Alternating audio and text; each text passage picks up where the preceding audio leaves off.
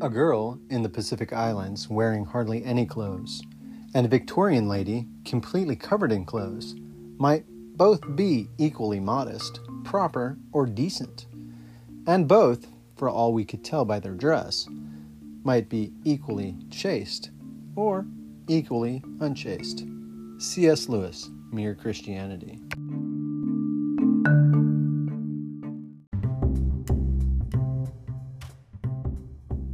It is clear that many people perceive an association between nudity and overt sexuality.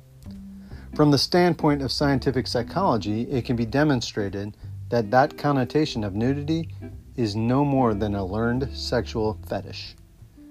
It is not an innate human characteristic. Conrad Manning, MD